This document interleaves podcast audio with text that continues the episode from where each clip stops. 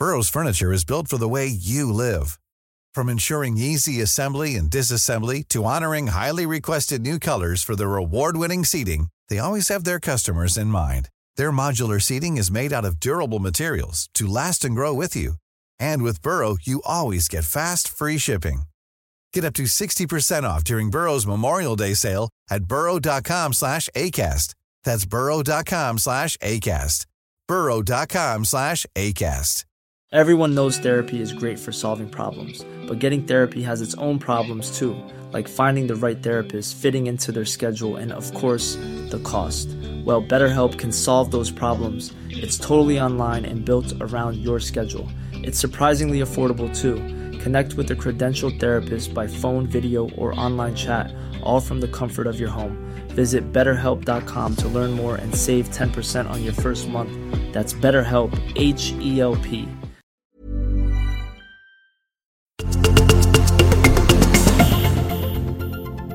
Efter lång väntan startar nu Tokyo-OS och vid de senaste olympiska spelen i Rio de Janeiro var det totalt 306 grenar inom de 28 sporter som var med. Nu har det tillkommit fem sporter till eh, dessa olympiska spel. Det är karate, surfning, sportklättring, skateboard och baseball softball. Mm.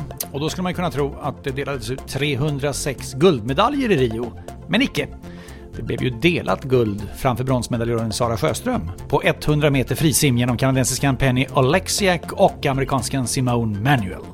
Svenska idrottsakademins ledamot nummer 306 är en guldmedaljör i OS. Henrik Nilsson, han vann kanot i Aten 2004 och vi Lasse är ju båda med i Svenska idrottsakademin. Jag gick in och tittade här, jag är alltså nummer 276. Tänk att jag inte lyckades trycka in det i det sporthuset-avsnittet. Eh, och nu ska du gissa ditt nummer. Ja, ja, ja, ja jag, jag kanske har eh, en siffra som är runt 100 då? 84. Ja, bra. Bra, tack. Och de tre första invalda, det var ju trion Björn Borg, Ingmar Stenmark och Ingmar Johansson. Men vad är egentligen Svenska Idrottsakademin? Ja, detta vurmar jag ju lite för som du vet. En ideell sammanslutning som bildas för att nominera kandidater och rösta fram vinnare till akademins priser som presenteras på Svenska Idrottsgalan, alltså eh, årets kvinnliga idrott, årets manliga, årets lag och så vidare.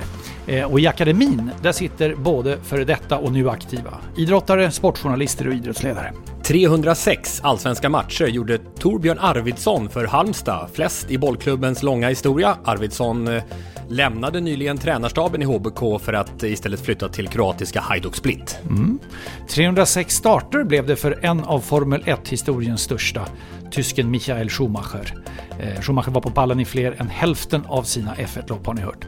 Eh, hans fysiska tillstånd är ju höllt i dunkel numera sedan många år tillbaka, vilket ni kan lyssna till i ett av våra olycksdokument i ett avsnitt som hade nummer 213 var det, eh, om jag inte minns fel, med Formel 1-kommentatorn Janne Blomqvist. Riktigt lyssningsvärt. Eh, med 306 segrar i handbollens högsta liga är Hellas en idag faktiskt lite bortglömd bjässe som en topp 10-klubb genom tiderna på här sidan. Idag spelar Hellas i division 3. Och det hade vi också som ett ämne ju tillsammans med er kära lyssnare i Sporthuset, storklubbar som försvann. Historik och senaste nytt som alltid i Sporthuset i det här avsnittet. Nummer 306. Med Tommy Åström och Lasse Granqvist.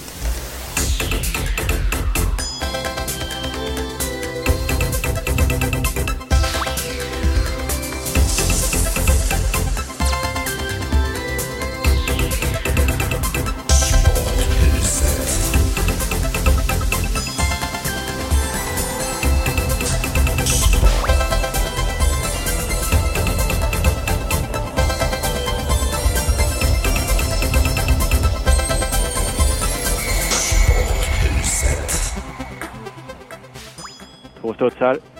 Upp med bollen, på med racketen. Nastase i nät. Björn Borg har vunnit Wimbledon! Game set och match. Racketen åker upp mot den gråa him Londonhimlen. Nastase hoppar sportsligt över nätet och kramar om Borg. Och jag undrar om inte Björn Borg gråter glädjetårar. Denna som en robot beskrivna tennisspelare i den engelska pressen. 6-4, 6-2, 9-7. Tommy Engstrand kommenterade Björn Borgs första titel i Wimbledon här 1976 mot rumänen Ilje Nastase. Eh, söndag 18 juli nåddes vi av beskedet att 81-årige Tommy Engstrand har lämnat oss. Och vi kommer idag i Sporthuset ersätta den tänkta kärleksbombningen med en speciell stund eh, till minne av en person som ligger oss båda, eh, Tommy, nära om, om, om, eh, och varmt om hjärtat. Mm, jag tror det kommer kännas hjärtligt och också smärtsamt ja. att uppleva det igen. Det stora som Tommy har gjort.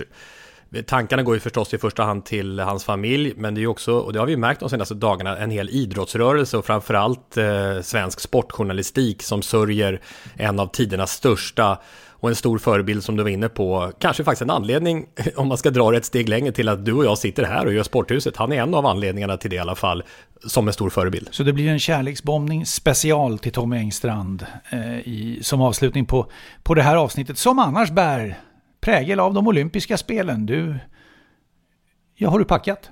Ja, visst. Eh, och, och eh, först hur, många, hur, många, hur många eh, PCR-tester och covid-tester har du gjort hittills? Nej, men det är så här att man ska ju ta två tester inom ramen av två, två dygn då innan man åker iväg. Och sen så ska man göra tre nya tester när man kommer dit. Och detta trots att man är fullt vaccinerad. Så det finns en enorm oro i Japan, det känner ni till vid det här laget. De har ju inte fått ordning på sin vaccinering, det har vi pratat om tidigare. Eh, Sverige ligger väl på ungefär 50% i fullvaccinering nu, medan Japan ligger på ungefär 20%. Eh, så att där släpar de efter. Men lik förbaskat så ska det bli en invigning imorgon när den här podden kommer ut och jag ska kommentera det. Det är väldigt stor ära. Jag hade ännu hellre varit på plats och gjort det, men nu kommer jag vara hemma och sen åka efteråt då till, till friidrotten. Eh, och det som vanligt när det gäller invigning, du har också kommenterat invigning på radio Lasse, så är det ja, ju omgärdat av stort hysch-hysch. Ja. Eh, så att det är svårt att få reda på vad invigningen kommer att innehålla exakt. Och framförallt vem som tänder elden. Och där har jag skickat fram en profetia som jag brukar, som jag ska justera senare i det här avsnittet. Oj, nu blir det dramatik här. Men du, men ni, Spelen har ju tjuvstartat som den alltid gör med fotbollsturneringen för det ska spelas så många matcher komprimerat så de måste starta före invigningen. Med, I, med fotbollen ja, och även faktiskt baseball och softball. Ja, de här lagsporterna som mm. har många matcher som måste klämma in. Men, men, men oj, vilken inledning av Sverige. Eh, det är alltså den, en av de häftigaste eh, segrarna i tävlingsmatchsammanhang för ett svenskt fotbollslandslag. Eh, i form av Sverige-USA 3-0 i eh, premiären eh, i, i fotbollsturneringen. USAs största förlust sedan 2007, då förlorade de med 4-0 mot Brasilien. Det är deras största förlust genom tiderna. Här är det Hanna Glas som sätter fart på sin högerkant. Inlägget kommer in i mitten och där är Lille Hurtig! Hon är där igen och nickar in 3-0 för Sverige! Sporthuset eh, Vänner och eh, Tommy då, som inte är på plats än. Vi längtar tills du kommer här borta i Tokyo. Idag fick jag ta del av Sverige damer i fotboll som körde över USA. Guldfavoriten USA. Enligt många världens bästa lag USA. Fullständigt. Från sekund ett. Pressspelet satt.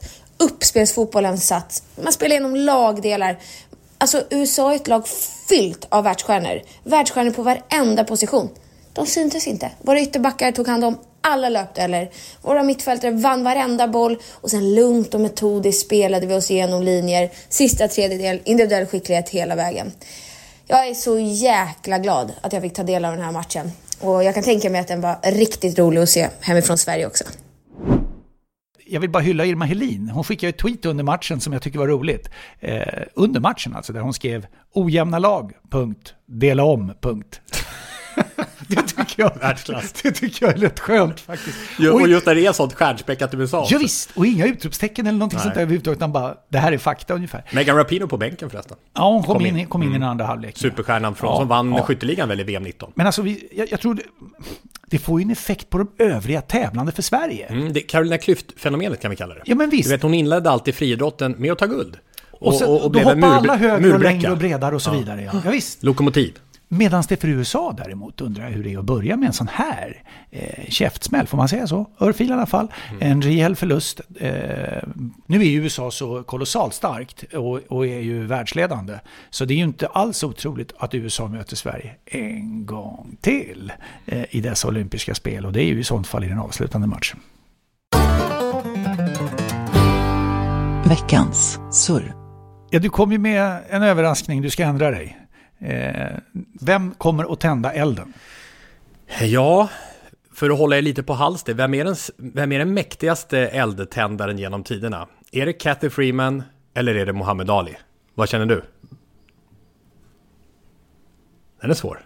Ja, den är svår därför att mitt, mitt absoluta svar är Muhammad eh, Ali som en av världens eh, främsta idrottspersoner genom alla tider, över alla idrotter på alla sätt och vis.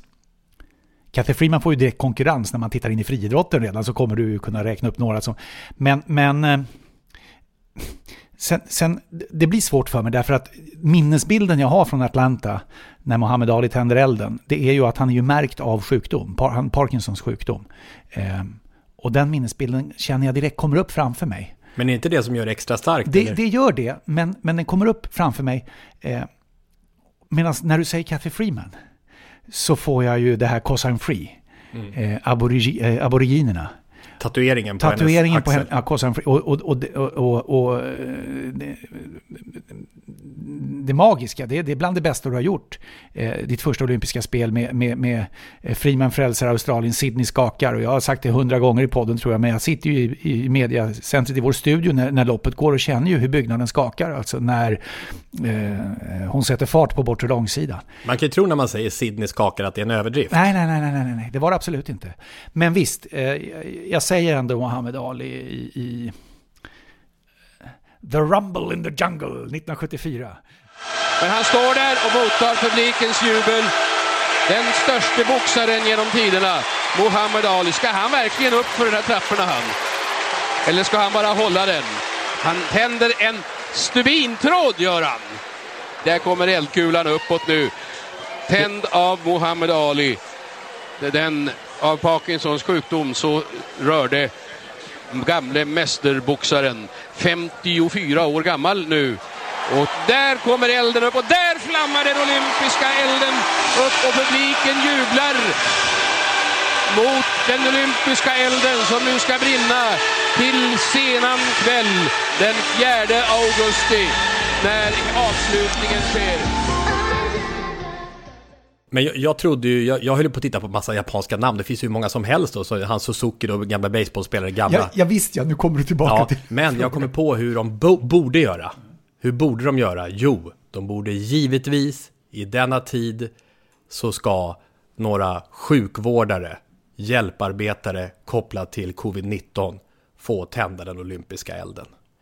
För mig så är det det absolut bästa som arrangören kan göra. Jag har ingen aning om de har tänkt så, men de är under hård beskjutning av den egna opinionen. Premiärministerns dalande opinionssiffror efter hur de har skött pandemin, där de har satsat allt på att eget vaccin och så vidare som inte alls har funkat. Och att då på något sätt ändå visa respekten för folket med att det slutar med att kanske en parad av sjukvårdare eller någon enskild sjukvårdare får tända elden. Det, det tror jag skulle vara ett drag som ändå på något sätt skulle uppskattas av den japanska befolkningen. Och därför hoppas jag och tror då härmed på att det kommer bli lösningen. Men vilken sjukvårdare? Du ska ja. komma med ett namn här. det är svårt. Jag tror det kan bli Ishi Ahado. Jaha, ja, ja, ja, ja Ishi. Men vad tror du om den ja. lösningen? Eh, smakfull, skulle jag säga. Mm.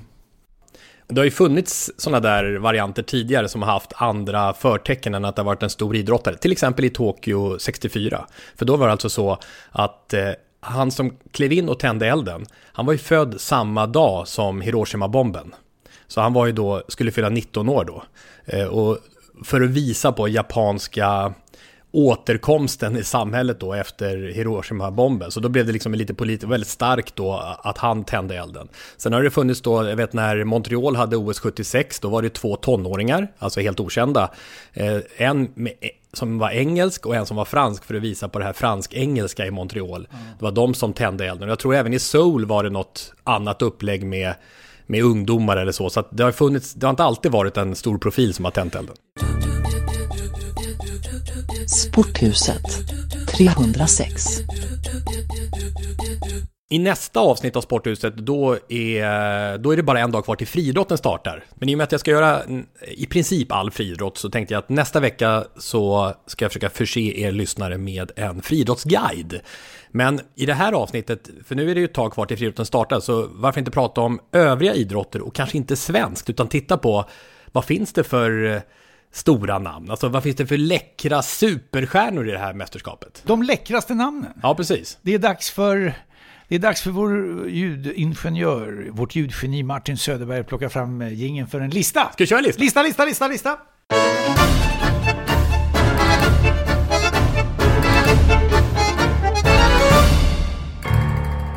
Sporthuset listar. På femte plats, Kevin Durant, basket. Över två meter lång, över 100 kilo tung, den största stjärnan i, apropå kärleksbombning senast, basketens Dream Team 8 kan vi väl kalla det då, apropå det som har varit sedan Barcelona 92. Mest värdefulla spelare i båda NBA-finalerna som mästare för Golden State Warriors för några år sedan, numera i Brooklyn Nets. Och han var bara femma. På plats nummer fyra. Nu kommer tennis, tennis, tennis. På fjärde plats, Naomi Osaka.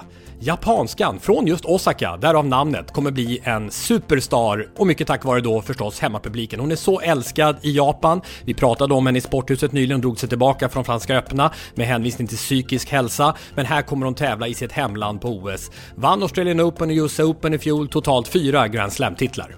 Det är de största internationella stjärnornas medaljer på bronsplats. Novak Djokovic, Serbien, vann nyligen sin 20 Grand Slam, delad etta genom tiderna på herrsidan, rankad etta i världen. Har sagt att det han mest vill ha just nu i resten av sin karriär, det är ett OS-guld. På andra plats, silver. Och då är det tennis med Serena Williams, som ju har ännu fler Grand Slam-titlar än Djokovic. Kanske inte på samma nivå som tidigare, fyller 40 i september, men har fyra OS-guld och en enorm strålglans. Den största internationella stjärnan, Medai d'Or, winner of the gold medal. Simone Biles i gymnastik som vi har kärleksbombat i sporthuset. Apropå längd och vikt på Durant. 142 cm, 47 kilo och hela OS största stjärna. I den globala gymnastiken vann hon fyra guld i Rio och kan göra det igen. Många anser att Biles är den största gymnasten genom alla tider.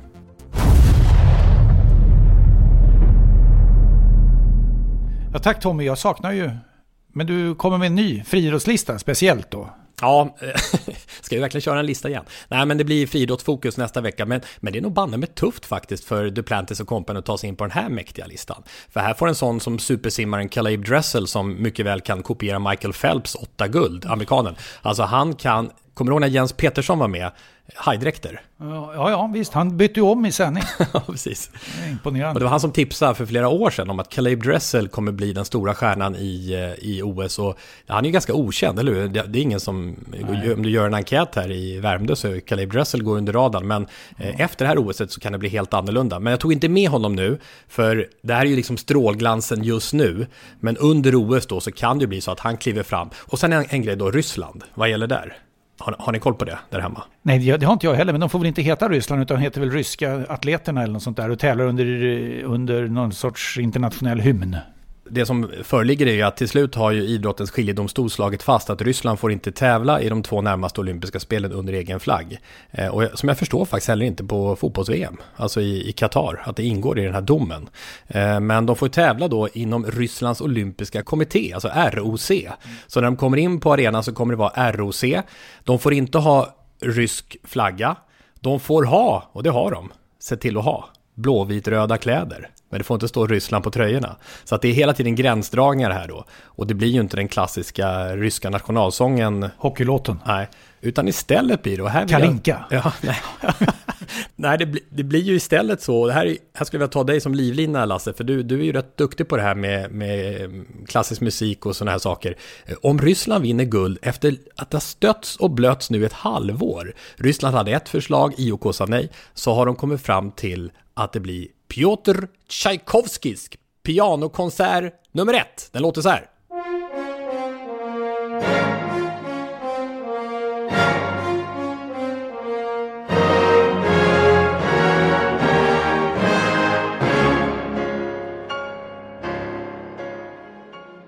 Ja, ja.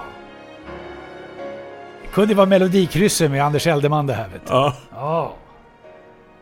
Det där, är ju, det där får ju alla att häpna. Det är lika bra som eh, deras vanliga Det går inte, men det är bra nära. Vad vad- vad vet vi om Tchaikovsky? Svansjön. Är det en favorit? Ja, det är ju en av världens mest kända balletter.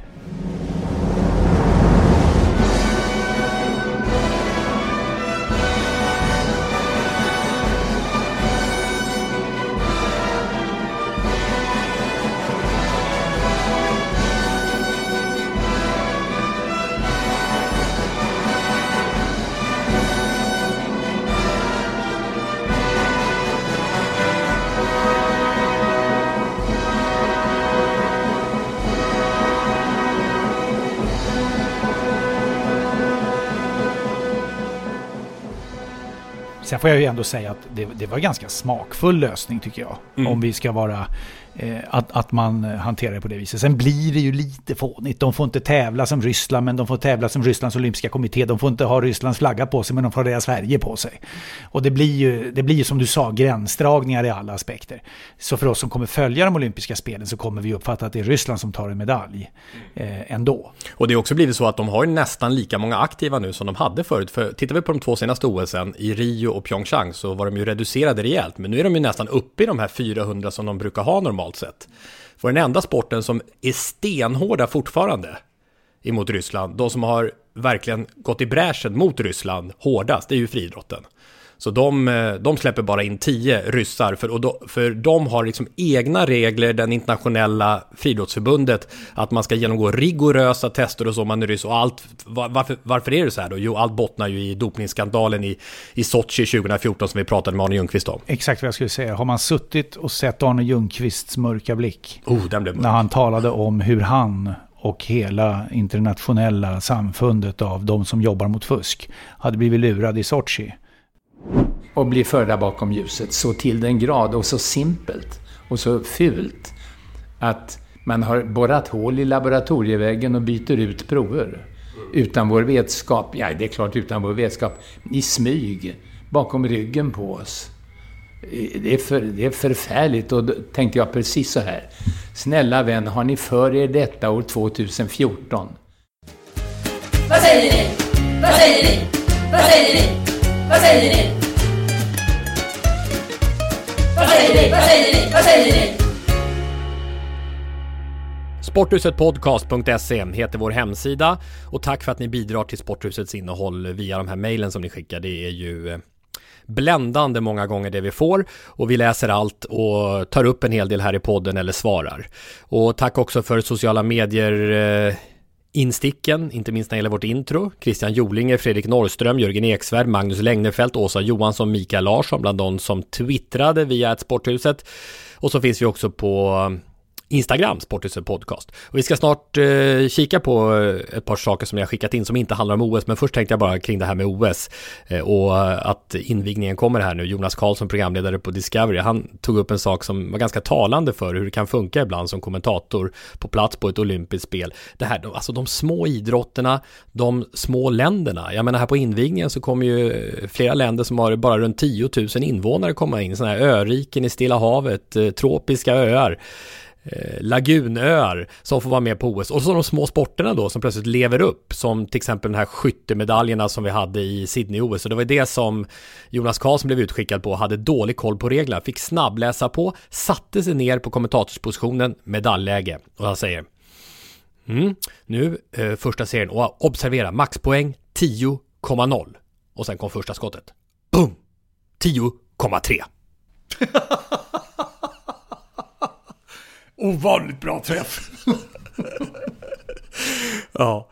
Nej, nu släpper vi OS och eh, vi ska få upp ett namn som jag tror att du kommer känna igen. Jan Hansson har hört av sig. Eh, den, är är det den Janne Hansson? Mm. Vi pratar alltså om den legendariske krönikören Just det. på Göteborgs-Posten Mm. och Borås Tidning. Stämmer. Uh, Jag lyssnade ju- som alltid på er, skriver han. nej, men, men vänta, vi kan inte bara börja läsa utan Nej. vi måste ju också hylla. Det är ju en av Sveriges eh, vassaste och vågar jag påstå godaste Mm. skribentpennor. Jag tycker han har en bra beteckning på sig själv på slutet. Jan Hansson, krönikör emeritus. GP och BT. Ja. Alltså eh, pensionerad eh, krönikör numera. Och, Han skriver till Sporthuset. ja, han skriver till oss. Och, har en tanke kring det du hade uppe senast. Eh, nämligen det här med straffavgörande och så. Och det här med positivism och negativism och så. Eh, han tyckte det var en intressant spaning. Den som sumpar 11 meter är obönhörligt syndabock i folkdomstolen. Tragiskt att höra hur unge Bukayo Saka blev offentligt mobbad eh, efter Donnarummas räddning.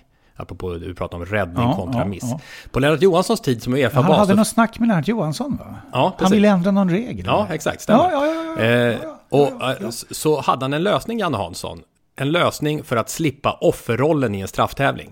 Han var positiv och lovade att föra frågan vidare, men istället hamnade det i klorna på Sepp Blatter och kompani och myglades väl bort. Ja, det hände lite Alltså, idag nästan så krävs det att skytten gör mål för att det ska kännas acceptabelt. Cirka 70% går ju in.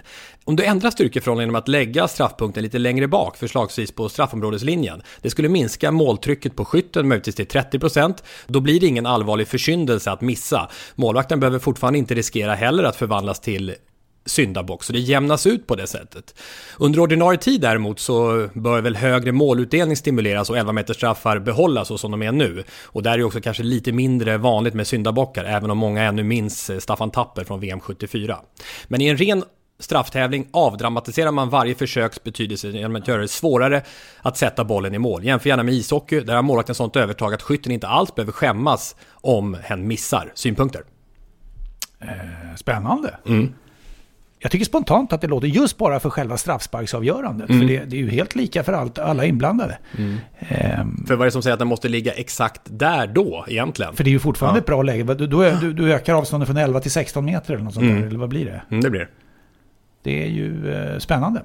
Men sannolikheten att det ska hända någonting på riktigt, apropå det som Janne pratar om med Sepp Blatter och Fifa och det kommer inte fram och sådär, så är det ju, det är ju nästan så att varje gång vi pratar om en fotbollsförening, jag såg till exempel att Fifa, det var, det var ju eh, André Ulfborg som skickade till oss, att Fifa nu ska testa att spela två gånger 30 minuter med effektiv, Effektiv, speltid. okej. Ja, Mm. alltså i Ja. vissa turneringar, precis det som Jens har varit inne på också, och att det ska testas. Men därifrån att det ska sluta så är det en oändlig vandring för Ja, fotbollen, så ja, det kan ju ibland kännas tröstlöst. Du kan ju tänka dig hur det kommer låta i fotbollsetablissemanget om man skulle göra en förändring på det viset. Det är Mm. ju inte alldeles enkelt, det är ju inte långt från säkert att alla stöttar den. Men eh, det som, för det var ju så på den tiden att eh, då kunde ju eh, Hansson och andra lyfta luren och ringa Lennart Johansson. Så det tror jag alldeles säkert att det är precis det som har skett här. Ja visst, och de pratar om det. Men vi kan ju stöta på Karl-Erik Nilsson och det är åtminstone en, en, eh, vicepresident i Europeiska fotbollförbundet, Uefa, bakom Cheferin, eh, som, som ju är eh, presidenten där. Har du Karl-Eriks nummer eller? Ja, det, det går nog att ringa Svenska Fotbollförbundets kansli i Solna tänker jag faktiskt. Jag menar, Rickard Fagerlöfs nummer hade man ju. Vissa hade man ju förr, nummer. Och, och annars ringde han upp och kollade, har Ja. du tappat mitt nummer? Du har inte ringt på länge sedan du ringde. Ja, det var tidigare ordförande i Svenska ishockeyförbundet, Rickard Fagerlund, för en eventuellt yngre lyssnargrupp. Men eh, jag tycker till att börja med att vi lovar ett återspel eh, när Jens är med. Axel Turesson skickade också, Sverige på väg att förlora det andra stora e-sportevenemanget på väldigt kort tid, enbart på grund av de coronaregler som gäller elitidrott, men inte e-sporten. En väldigt tråkig utveckling. Eh, det är ju så att tiden håller på att rinna ut för att hålla den stora Counter-Strike-turneringen som är planerad i Stockholm på Avicii Arena. Eh, och då är det så här i Sverige att för att ett sånt här evenemang ska få äga rum så måste Polismyndigheten ge tillstånd. Och då finns det en särskild enhet hos Polismyndigheten eh, som är upprättad med anledning av eh, inresande, inresande i konungariket Sverige under en pandemitid för idrottsligt utövande exempelvis. Och då är det så här att Polismyndighetens juridiska enhet, ansvarig för detta, har avslagit den här turneringen därför att e-sport inte är medlem av Riksidrottsförbundet. Och då har de sagt det att eh, är du inte medlem av Riksidrottsförbundet då får du inte komma in i Sverige under en pandemi så det är avslag. Grejen är att Riksidrottsförbundet har kontaktat Polismyndigheten och sagt vänta, vänta, vänta. Sen eh, Riksidrottsmötet 2017 så har vi ett helt nytt system som innebär att du är får man säga, under inlärning, prospect. Du kommer att bli medlem kanske sen. Och det är någon nivå under. För e-sporten har ju sökt eh, Ja, och de gånger. ligger i det här andra läget. De, de är accepterade av Riksidrottsförbundet och säger ni är en schysst idrott och så vidare. Ni är ännu inte medlemmar för då måste vi rösta om det först. Men ni är på gång va? Passiva medlemmar. Kan man säga på något sätt då. De vill bli aktiva men de har inte ännu kommit in. Så det har de meddelat Polismyndigheten. Och då har juristerna på polisen sagt nej, filmdäck. Och då har eh, Amanda Lind på kulturdepartementet som ju är ansvarig för idrottsfrågor vaknat och sagt att hon ska ta i den här frågan.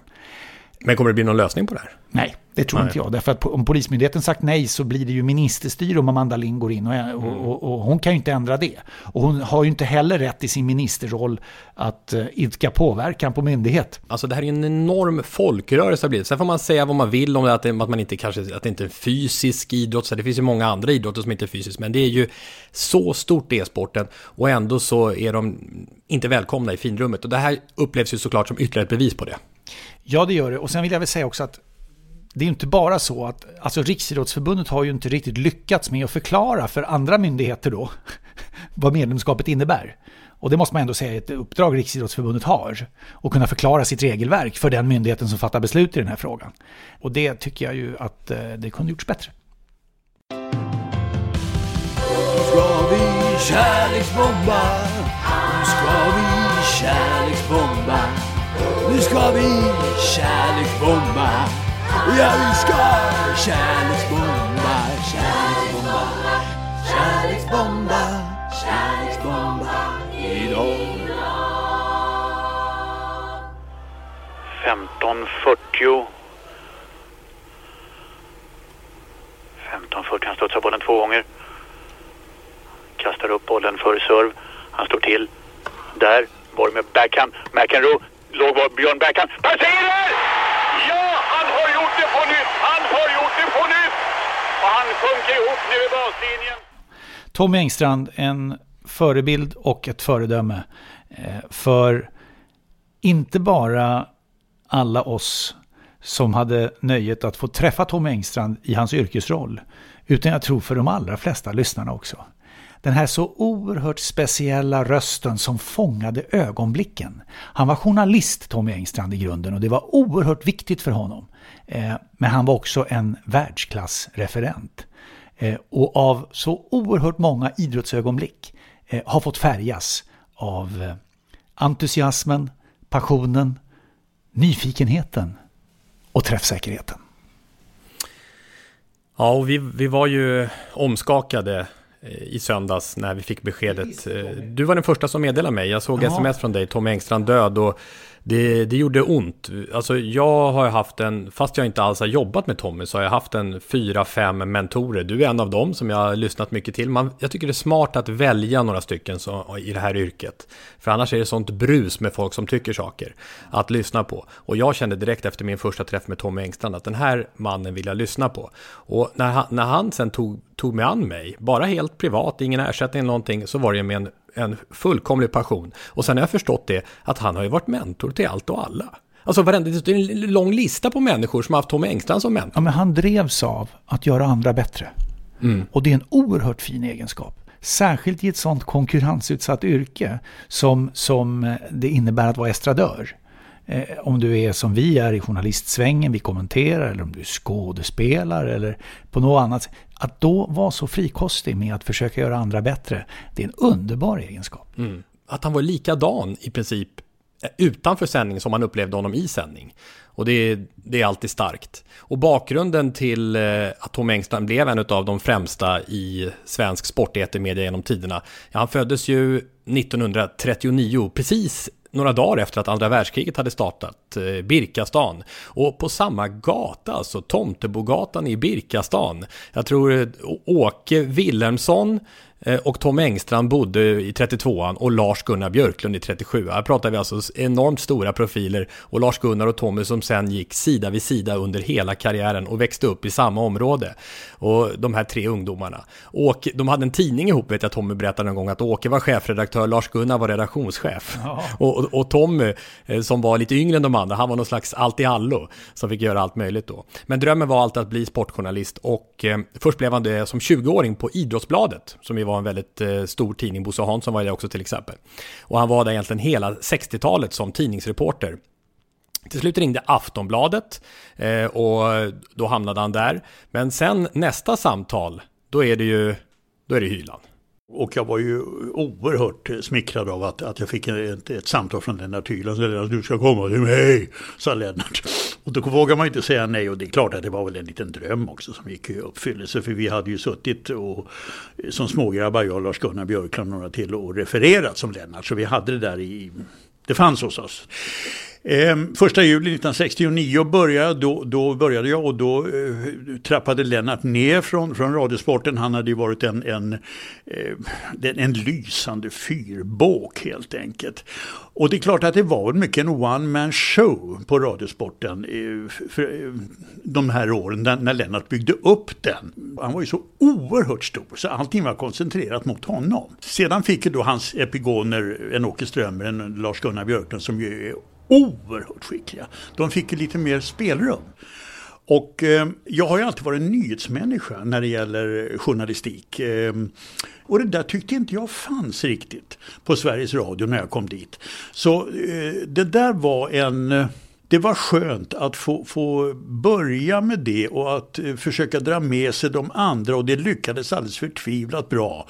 För att den eh, nyhetsraggning och den eh, nyhetstäckning vi hade eh, på 70-talet skulle jag säga, alltså, den fick vi mycket beröm för.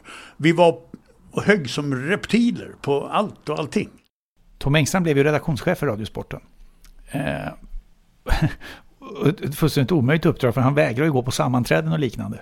Mm. Vilket innebar att dåvarande redaktionssekreterare och sedermera chefen, den som kom att efterträda Tom Engstrand, eh, Per Josefsson, Eh, fick ta allt det. Så att man, man hade en, egentligen en administrativ chef i Pelle Josefsson och så hade du då Tommy Engstrand. Som var precis det han beskrev här i klippet. Han var ju den som drev fram Radiosportens nyhetsarbete och det var viktigt för honom. Och det, jag tror också att det är en av skälen till att vi är så många som uppskattar det han presterade och gjorde i radio. Därför att han hade näsan för att säga vad som var det viktiga, exakt när det skulle eh, sägas. Timingen kom till. Eh, vilket såklart eh, färgat en hel del av det han har eh, kommenterat och gjort i, i radio. Och det var en väldigt speciell match. Jag vet inte om du minns den Lasse till och med. Eller? Alltså, du, vad var du? Sex år eller? Fem, sex år? Alltså den här eh, VM-kvalmatchen i Gelsenkirchen. Så ett omspel för att nå VM i, i, eh, i dåvarande Västtyskland 1974. Och, och de skottade linjen och den röda mm. bollen. Eh, och Sverige besegrar Österrike i den här matchen, vinner med två mål mot, eh, mot noll. Eh, och i den kommenteringen som Tom Engstrand gör så är det några saker som jag tycker ni ska lyssna efter. Eh, exaktheten i att tala om hur den österrikiske målvakten är klädd. Och han hinner till och med säga vad domaren heter, ungefär som vi är kompis med domaren inför straffsparken som ska komma. Men först det här. Krankel, den nya unge och så till Gran och Gran boll för Sandberg springa på Sandberg chansen på att Röstiden ska missa nicken men går fram till Kindberg. Kindberg ut med boll till Sandberg som skjuter där! In i straffområdet, boll i mål! Bollen i mål!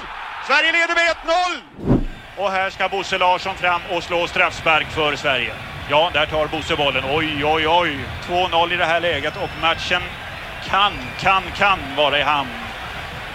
Bosse har lagt bollen till rätta. Rettensteiner i blåa byxor. Röd tröja står på linjen. Bosse tar ganska lång sats. Så sätter han händerna mot knäna så blåser Glöckner så kommer Bosse fram där. Så bredser han bollen i mål! Bosse Larsson slår straffen i mål och Sverige leder över Österrike med två mål mot noll. Jag tycker man verkar av Hylands vingslag i det här, för här har ju Tom inte bara varit på Radiosporten i fyra år. Han har bara jobbat med det här yrket i, i fyra år. Och han är, vad blir det, 34 år gammal. Eh, och, och mm, med Hyland som stor förebild. De pratar ju ofta om det, de här Hylands pojkar pratar vi om. Och då är det i första hand Tommy Engstrand, Lars-Gunnar Björklund, Ingvar Oldsberg, Fredrik Belfrage. Ja, som, som ju togs av Lennart Hyland in på hans kontorsrum i Radiohuset. Då började ju Hyland lite grann falna när det gäller hans radiosportentusiasm. Men Lennart Hyland var ju vid tillfället av brottet 60-70-talet som jag har förstått det kolossalt stor mm. i Sverige. Han ringde mig på, på nätterna ibland och sa och, det här tycker jag är totalt misslyckat. Men det får du inte säga, sa jag. När Tommy blev chef på Radiosporten på 80-talet då var ju Hyland ganska illa däran med alkoholism. Det har ju framgått i till exempel dokumentären om Hyland på Sveriges Television nyligen. Och då så ville ju Hyland följa med till de olympiska spelen i Los Angeles. Och Tommy ville också att han skulle följa med, men det kändes inte möjligt med tanke på alkoholismen. Det var ett rejält motstånd när eh, det kom på tal.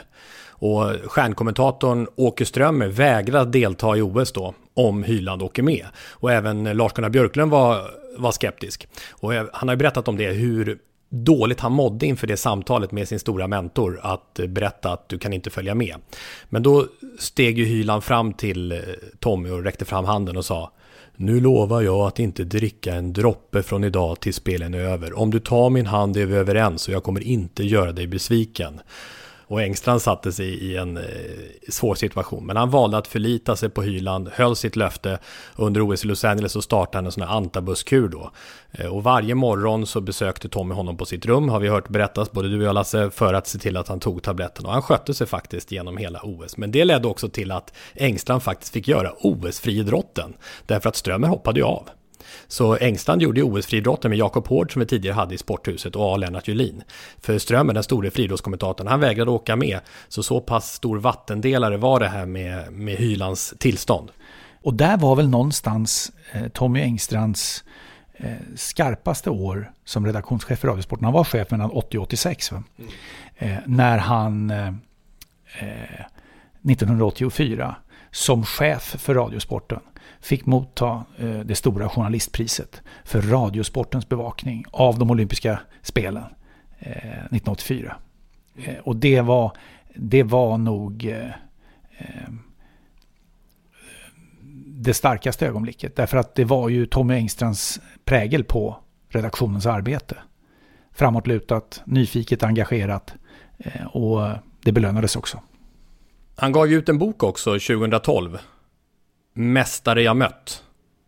Tommy Engstrand. Och jag tycker det, som, det är flera saker som gör starkt intryck i den där boken. Men framförallt är det väl i en boxningshall i New Orleans. Där eh, Tommy träffar Muhammad Ali. Om det är 78 eller 79, jag vet inte riktigt. Men då jobbade Engstrand på Sveriges Television just då för att göra US Open i tennis och en del andra inslag för SVT. Och samtidigt då i New Orleans så skulle Muhammad Ali som vi pratade om tidigare här i avsnittet, möta Leon Spinks i tungviktsmatch, eh, världsmästarbältet i boxning. Eh, och det var ju då Alis sista träning alltså innan den här matchen, så det är rätt stort. Och en väldig massa folk där såklart. Och, och Tommy har berättat att han gjort flera gånger, att, hur han, för det här var stort för honom, att han bad kamerateamet att följa med fram mot ringen för att försöka få till en intervju med Mohammed Ali. Och det är helt omöjligt, säger de andra till Tommy, men han kämpar sig fram eh, till ringkanten i alla fall. På något sätt så lyckades jag armbåga mig fram så jag hamnade vid, vid, vid eh, foten av trappan och så tittade jag upp på honom. Han stod tittade ner lite så här och så sa jag Champ, could you give me two minutes? Så.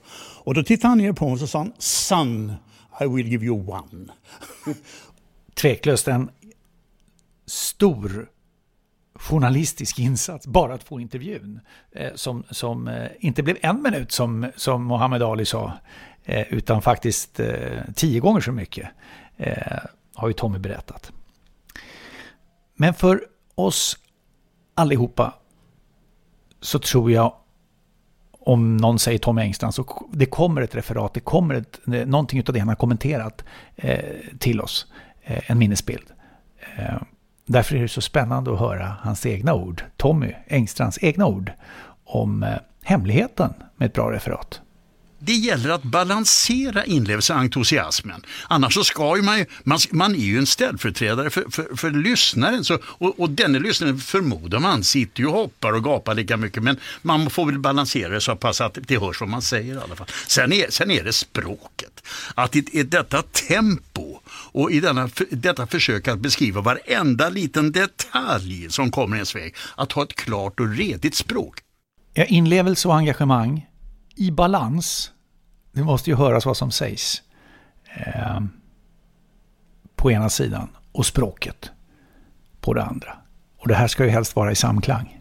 Passionen, engagemanget, men att inte få ta över och slå ut eh, att du fortfarande sysslar med journalistik. Exakt. Och då kan ju en och annan eh, säkerligen plocka fram några referat i eh, minnesbanken. Som du har gjort? Som jag har gjort. Som, som eh, har slagit över. Eh, I, och inte funnit riktigt den rätta balansen. Men förhoppningsvis har det ändå varit tydligt vad som har sagts. Eh, och förhoppningsvis har språket varit korrekt. Mm. Och, men annars, det jag tycker jag speciellt när man tittar på allt som har kommit in här, eh, tittat runt på, i olika medier och så, så är det ju allting som står här, det stämmer. För annars kan det ibland vara att någon som blir hyllad i efterhand och blir överdrivet hyllad. Men det här som alla säger, det är sånt som de har sagt redan när Tommy levde. Eh, Ola Wenström, Robert Pärlskog, och Unge med flera som pratar om honom som en viktig, Robert Ovacki, som en viktig källa, ungefär som du och jag säger, till inspirationen till att lyckas med det. Och alltid ett välmenande ord, ett tips på vägen. Ambrit Ryd Pettersson var den första kvinnliga tv-sportreporten. Jag tror banne med det. En av dem i alla fall, en pionjär.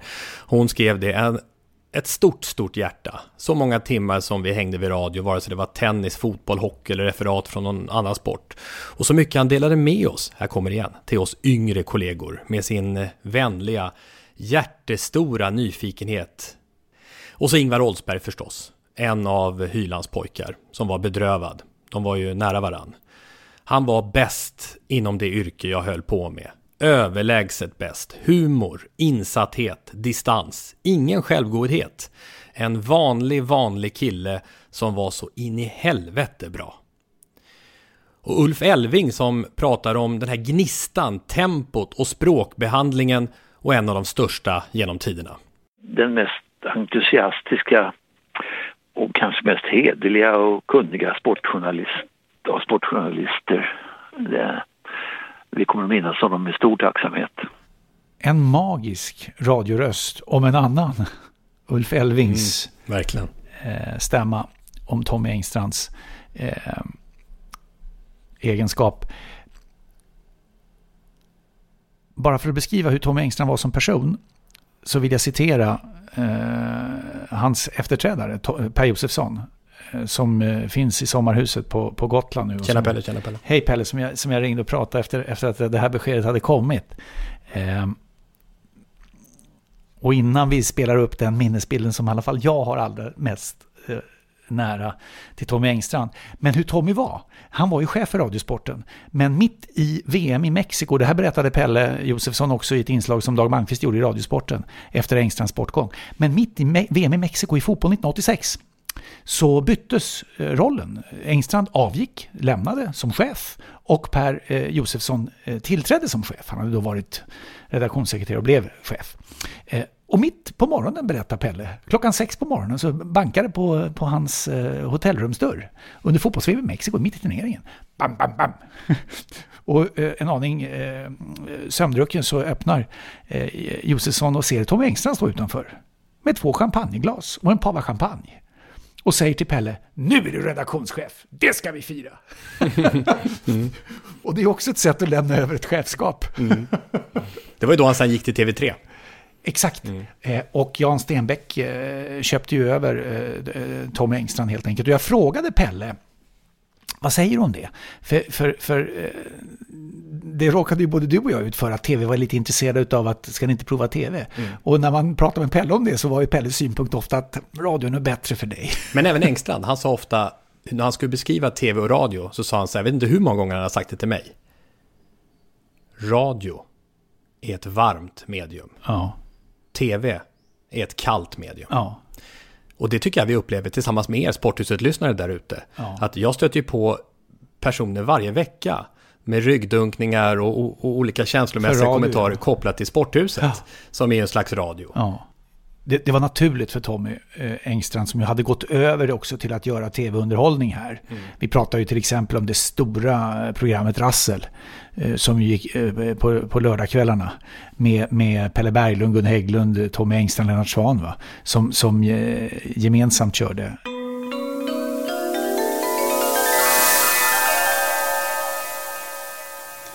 Nu är det dags för Rasselpremiär. Vi ska till Studio 2 och önskar mycket nöje.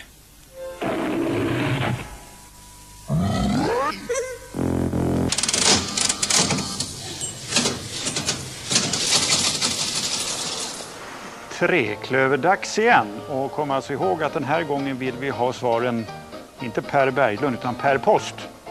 Med post vill vi alltså ha svaren. Ruta F handlar om idrott och vi ska hålla oss på olympisk nivå. Vid detta de olympiska spel som hållits i Europa tog en ryss eh, guld i både 100 och 200 meters loppen. Det är hans segertid i 200 meters loppet som är rätt tal i ruta F. Den snabbfotade ryssens guldtid på 200 meter är alltså rätt tal i ruta F där borta. Nu kopplar vi av tävlingsnerverna ett litet tag. Kvällens tre sista frågor kommer senare ikväll och då får ni också adressen som ni ska sända in tävlingssvaren till. Håll ut, vi i Rassel här i Treklöveravdelningen kommer tillbaka.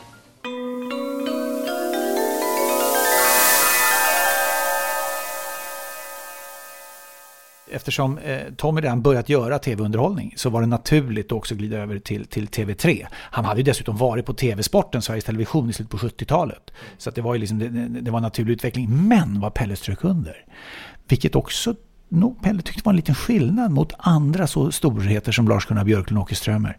För Tommy så klappade hjärtat alltid extra för redaktionen på Radiosporten. Och där har du nyhetsstråket, nyhetsvärderingen, nyhetsarbetet. Men vad avslutar vi med den här kärleksbombningen tycker du? Det måste vara det som många också kommer ihåg, eh, vilket är den så kallade svarta onsdagen den 16 oktober 1985, när Sverige kom att missa VM i fotboll, eh, som för övrigt då eh, avgjordes 86 i Mexiko. Efter att Sverige förlorat mot Tjeckoslovakien på eftermiddagen och sen Västtyskland sensationellt förlorat mot Portugal på kvällen. Mm. Ett olycksdokument som vi haft, Tommy. Du, du gjorde det? Ja, visst. Det var du. Ja, visst. För 100 avsnitt sedan ungefär.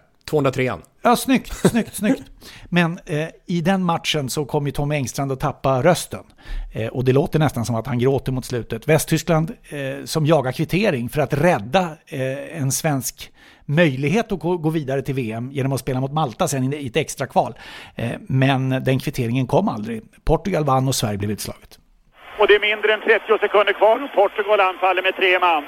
Och eh, nu är det nog eh, förlorat. Det måste till ett under. Breme har bollen. Domaren tittar på klockan på nytt, sätter pipan i munnen. Där kommer den långa passningen. Där är matchen slut. Där är matchen slut. Portugal har emot alla odds besegrat Västtyskland med 1-0. Portugal till VM och Sverige utslaget. Ett par minuter tidigare så säger han ju, det är två minuter kvar och jag ger er inget hopp. Ja. Och jag kommer så väl ihåg, för jag satt i föräldrahemmet då, nedsläckt och lyssnade på låg volym. Eh, det här var ju ytterst sensationellt. Och eh, Sportspegeln öppnade ju sen eh, dagen efter ifrån svenska, med, med en banning ifrån det svenska spelarhotellet. Eh, när han säger så här, det är två minuter kvar, jag ger inget hopp, då reser sig dåvarande förbundskapten, för då sitter alltså hela svenska laget i matsalen och lyssnar på radioreferatet. Eh, Lasse Kink som hade kommenterat i Bratislava hade ju sett till att dra fram med teknikens hjälp mm. radion, så att alla satt och lyssnade på radio. Matcherna sändes ju inte som landskamper i andra länder på den tiden, eh, utan alla satt och lyssnade i matsalen. Och eh, man hör Engstrands röst i bakgrunden i, det här tv-inslaget, två minuter kvar, jag ger inget hopp, då reser sig Lars Laban Andersson och går. Och sen när det här slutsignalen kommer så ser man hur Robert Prytz sitter eh, och håller för och, och tårarna rinner. Mm. Sverige är utslaget. Ja, och häromdagen så rann våra tårar och det kommer det göra igen. Det är... Jag vet inte riktigt hur man ska hedra... Ja, jo, så här. Jag, den här boken som han skrev. Mästare jag mött. Jag har en idé med tanke på alla som har hört av sig utav olika sportkommentatorer, väldigt etablerade. Tänk om vi skulle skriva en bok om, eh, som handlar om inspirationen som vi har fått från Tommy Engstrand. Ett kapitel var från alla som jobbat och varit berörda av Tommy Engstrands oemotståndliga energi. Att en, en bok att finna passionen i vårt yrke som blir som en inspirationshandbok eh, för sportkommentatorer. Tänk dig det. Alltså ja. ett kapitel var. Det är den finaste beskrivningen man kan ge tror jag av någon som just har lämnat. Att saknaden är, är, är så stor för du hade ju någonting att berätta. Du hade mm. ju någonting att säga också till mig. Och till mig. Och till mig. Och till mig. Och till mig. Precis. Det är det. Och, och unga och äldre. Ja, vi ska, jag, jag, ska hitta, jag ska ha, jag har, jag, titeln någonting i stil med för du sa det där med mästare. En, en, en mästare vi mött. Ja. En mästare vi mött. Ja. Tommy Engstrand, en mästare vi mött. Ja. Det, det var han ju. Ja, mästare. ja, visst. Utan tvekan. Vi brukar sluta med, med en supporterlåt, det går inte idag såklart. Uh, I sånt fall skulle det bli Sjung för gamla Djurgården, för Tommy Engstrand var ju passionerad med sitt, sitt, sitt starka Djurgårdsengagemang. Och jag vet att han hyllades av Djurgården Fotboll dagen efter uh, hans bortgång så spelade Djurgården mot Sirius. Mm. Och Ulf Elving hade ju tagit på sig uppdraget för han talade ju med Tommy Engström bara ett par timmar innan han gick bort. Men då hade ju Ulf Elving tagit på sig uppdraget att meddela resultatet. Så det var ju det perspektivet ytterst lämpligt att eh, Djurgården vann den här matchen med, med, med klara siffror. Men... Och apropå det med klara siffror, att Engstrand, var han nu befinner sig nu, så är jag med tusan på att han kommer säga att, att ja, den, det, det, blir säkert förlust på reprisen. för, för, han var ju så otroligt pessimistisk kring hur det skulle gå för hans Djurgården. Jo, just det. När det stod, stod, stod det 4-0 och de andra gjorde 4-1 i 89 så sa han att det kanske blir oavgjort i alla fall. Ja, eller nu börjar det. ja, nu börjar det. Ja. Eh, men du kom till mig Tommy och så sa du så här att eh, vi ska, vi ska sluta med eh, ett särskilt musikaliskt alster som, som är från hans födelseår. Nämligen filmen Trollkarlen från Os mm. kom ju 1939 mm. med det vidunderliga temat får man väl säga från, från filmen. Musikaliskt presenterat året före. Och eh, ursprungligen då från Judy Garland. Oktober 1938. Mm, och 1939 så kom filmen. Och här nu då, som en hälsning till Tommy, var du nu befinner dig någonstans över regnbågen. Nu, 81 år senare. Tack eh, Tommy Engstrand för allt du har gjort för oss och vi hörs igen allihopa nästa vecka.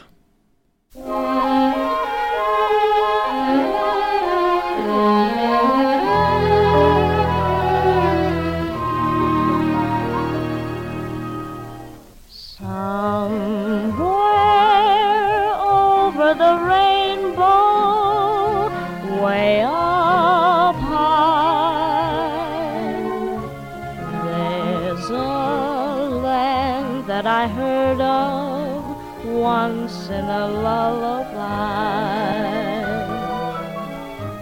Somewhere over the rainbow, skies are blue,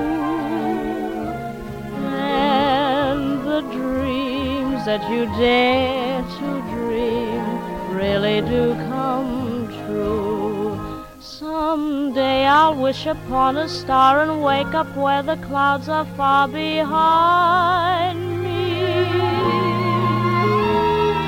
Where troubles melt like lemon drops away above the chimney tops. That's where